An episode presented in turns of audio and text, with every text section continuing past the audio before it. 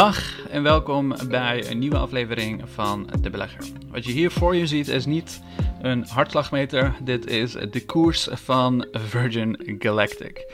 En Virgin Galactic is een relatief volatiele aandeel. En de reden dat ik deze video vandaag even maak, het zal een korte video zijn, waarin ik uitleg wat ik met dit aandeel ga doen. De reden dat ik dat ga uitleggen is omdat ik heel veel vragen heb gekregen op Instagram en op Discord van mensen die wilden weten wat ik nu ga doen. En de reden dat ze dat willen weten is omdat dit aandeel 20% gezakt is eh, in de afgelopen twee weken. Als je hier kijkt, 21 juli geloof ik was het op het hoogste punt. Het is 20% gezakt sinds uh, dien. Ik heb er ongeveer 30 eh, juni ongeveer een video over gemaakt hier. En ik had hem zelf ook op 15,9 gekocht. Dus 70% eh, meegepakt omhoog en omlaag ongeveer 31%. En daarnaast heb je natuurlijk uh, valuta-schommelingen meegepakt. Rechts zie je mijn uh, portefeuille. 134.000 euro zit daar nu op. En daarin zie je dus ook Virgin Galactic en hoe het presteert. 18% winst, 460 verloren aan valuta. Maar over het algemeen doet het op zich wel prima. Maar wat ga ik nu doen met dit aandeel? Ik heb het in mijn vorige video's ook met, uh, nou, toen, ik, toen we de risico's uh, bespraken, voor degenen die het gemist hebben, gaat bekijken. Want we hebben ook, ook weer risico's uh, besproken aan het einde van de video's. Maar een van de risico's, of in ieder geval een van de dingen die ik toen zei, is ik vergelijk dit bedrijf met een biotech aandeel. En de reden dat ik het vergelijk met een biotech aandeel is omdat biotech aandelen bedrijven zijn die vaak wachten op iets wat er komt. En uh, bijvoorbeeld uh, een, een, approval voor een specifiek soort medicijn of iets dergelijks. Daarvoor wordt heel veel hype opgebouwd. Het aandeel gaat schiet omhoog. En zodra dat moment er is, of uh, ze goedkeuring krijgen of niet, dat wordt bepalend. Want als ze geen goedkeuring krijgen, dan wordt het project vaak met een jaar, twee jaar uitgesteld. Als ze wel goedkeuring krijgen, dan zijn ze de enige met een patent die zo'n medicijn mogen maken. En daar verdienen ze belachelijk veel geld aan met licenties en dat soort zaken.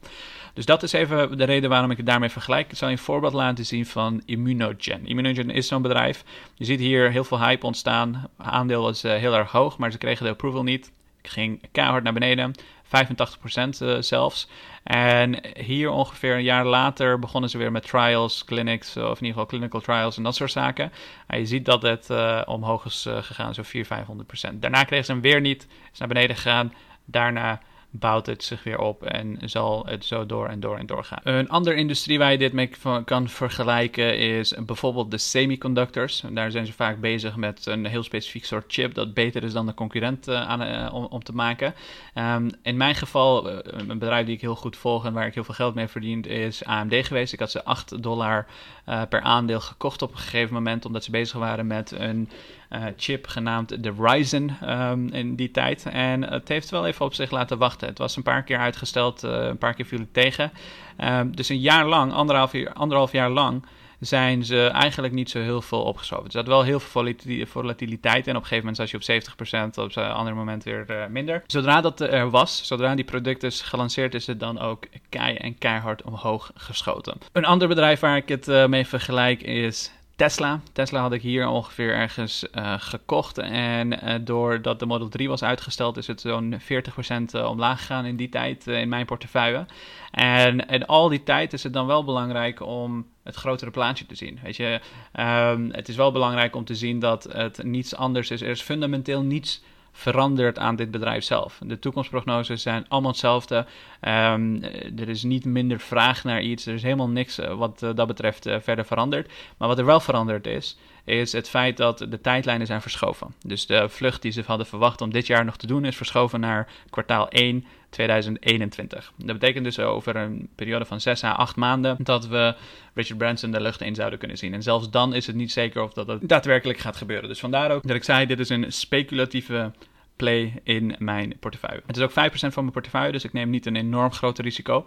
Maar de, wat je ervoor kan terugkrijgen, mocht het wel goed gaan, is gewoon enorm. Want wat je ziet hier ook bij Tesla is dat het daarna gewoon, bam, 500% omhoog is gegaan. En dit is precies wat ik ook verwacht bij Virgin Galactic. Uh, je weet niet hoe lang die, het gaat duren voordat dat uh, gebeurt, maar dat het gebeurt en wanneer het ze lukt om het voor elkaar te krijgen, dan weet je ook dat dat kei en kei hard zou kunnen gaan. Uh, ik zal een stukje afspelen van Elon Musk die vertelt over de tijd toen Model 3 was uitgesteld. Broader audience yes, out there. Yes, no, we want this. Yes, we want people to understand this. Right. Like getting to 5,000 cars peak production per week was offset by approximately six months from my initial estimate last year. So I thought we'd be there end of 2017. It took us six months longer. In the grand scheme of things, six months late uh, for a massive new program is not much. But this was characterized in the press in terms of the percentage of units and, instead of a calendar shift. And so it was perceived as a massive shortfall when in fact it was merely a six month delay. And when I give these, say, my guesses for the future, if you move six months or 12 months, these numbers are, it can be 50 to 100% different. Wat Elon Musk hier heel mooi uitlegt is dat grote projecten en dingen die tijdgebonden zijn, gewoon simpelweg ook uh, even wat later kunnen. En als het wat later gebeurt, omdat we hier met uh, nou, redelijk ingewikkelde projecten te maken hebben, dan verandert er dus ook best veel aan die toekomstprognoses. En in geval van Virgin Galactic betekent dat dat we waarschijnlijk in kwartaal 1 als het goed gaat, de lucht ingaan. En dat is ook het moment wanneer Virgin Galactic geld begint te verdienen en alle toekomstprognoses langzaamaan waar beginnen te worden. En dit is een aandeel wat ik niet voor vandaag of morgen heb gekocht. Uh, dus de mensen die mij hebben gevraagd, wat ga je er nu, mee doen? Het antwoord is heel simpel, niets. Uh, ik heb dit niet voor overmorgen of over een jaar uh, gekocht. Ik heb hem gekocht voor de komende vijf jaar. En dat is ook de periode waarin ik dus ga kijken. Dat dit met een half jaar verschoven is, dat zal mij een worst wezen. wat ik wel ga doen is gebruik maken van kansen wanneer het kei en kei en keihard daalt. En waarom ga ik daar gebruik van maken? Uh, omdat ik echt in dit aandeel geloof. Ik denk wel dat het in de komende vijf jaar, zodra die eerste vluchten beginnen te komen en het een geoliede machine wordt van continu vluchten en continu uh, kaststromen die binnenkomen, dat het een hele waardevolle aandeel zou kunnen zijn. En zeker als we kijken naar echt de verre toekomst. En dan heb je het over de komende tien jaar met hypersonische vluchten en dergelijke. Dat zal ik volledig in de gaten houden. Kijken hoe dat zich allemaal ontwikkelt. En jullie ook daar gewoon updates uh, geven over de komende tijd.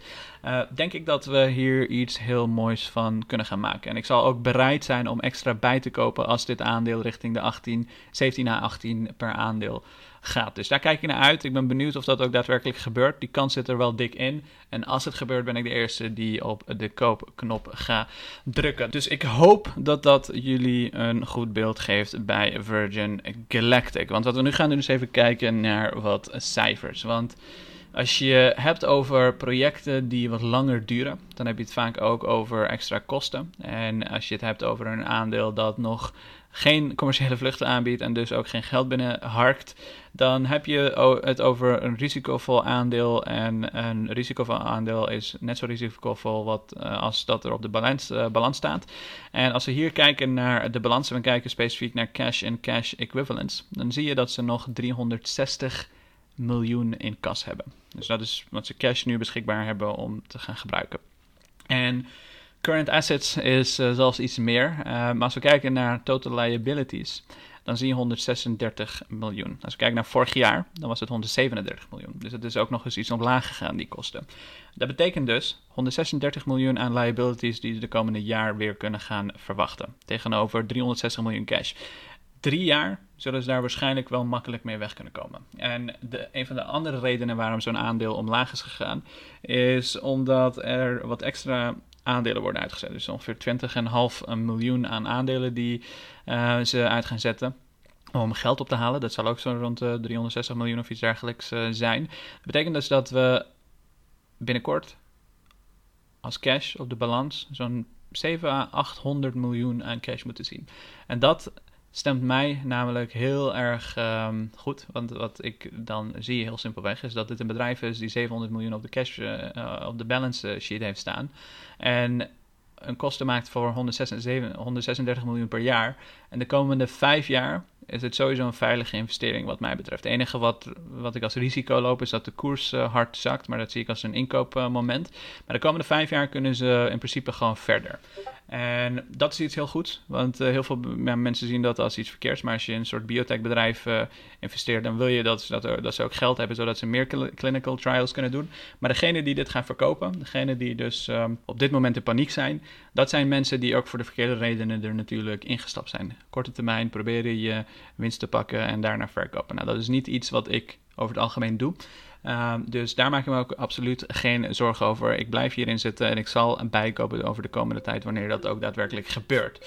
Um, Deel 3 van Virgin Galactic komt er binnenkort aan. Dus uh, laat me weten als je daar specifieke dingen in uh, wilt zien.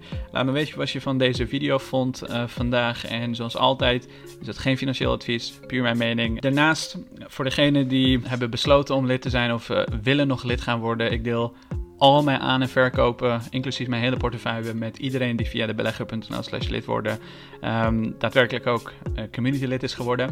Dus is dat iets jij, waar jij interesse in hebt, ga even naar de website en zorg dat je uh, lid wordt. Dan zie je al die dingen en dan weet je ook precies wanneer ik mijn aan- en verkopen ga doen. Dus ik hoop dat je dit interessante video vond. Ik hoop dat je er iets uit hebt geleerd en ik hoop dat je een like gaat achterlaten hieronder als je wilt dat ik vaker dit soort updates geef over aandelen die ik in mijn portefeuille bezit. Dank voor het kijken.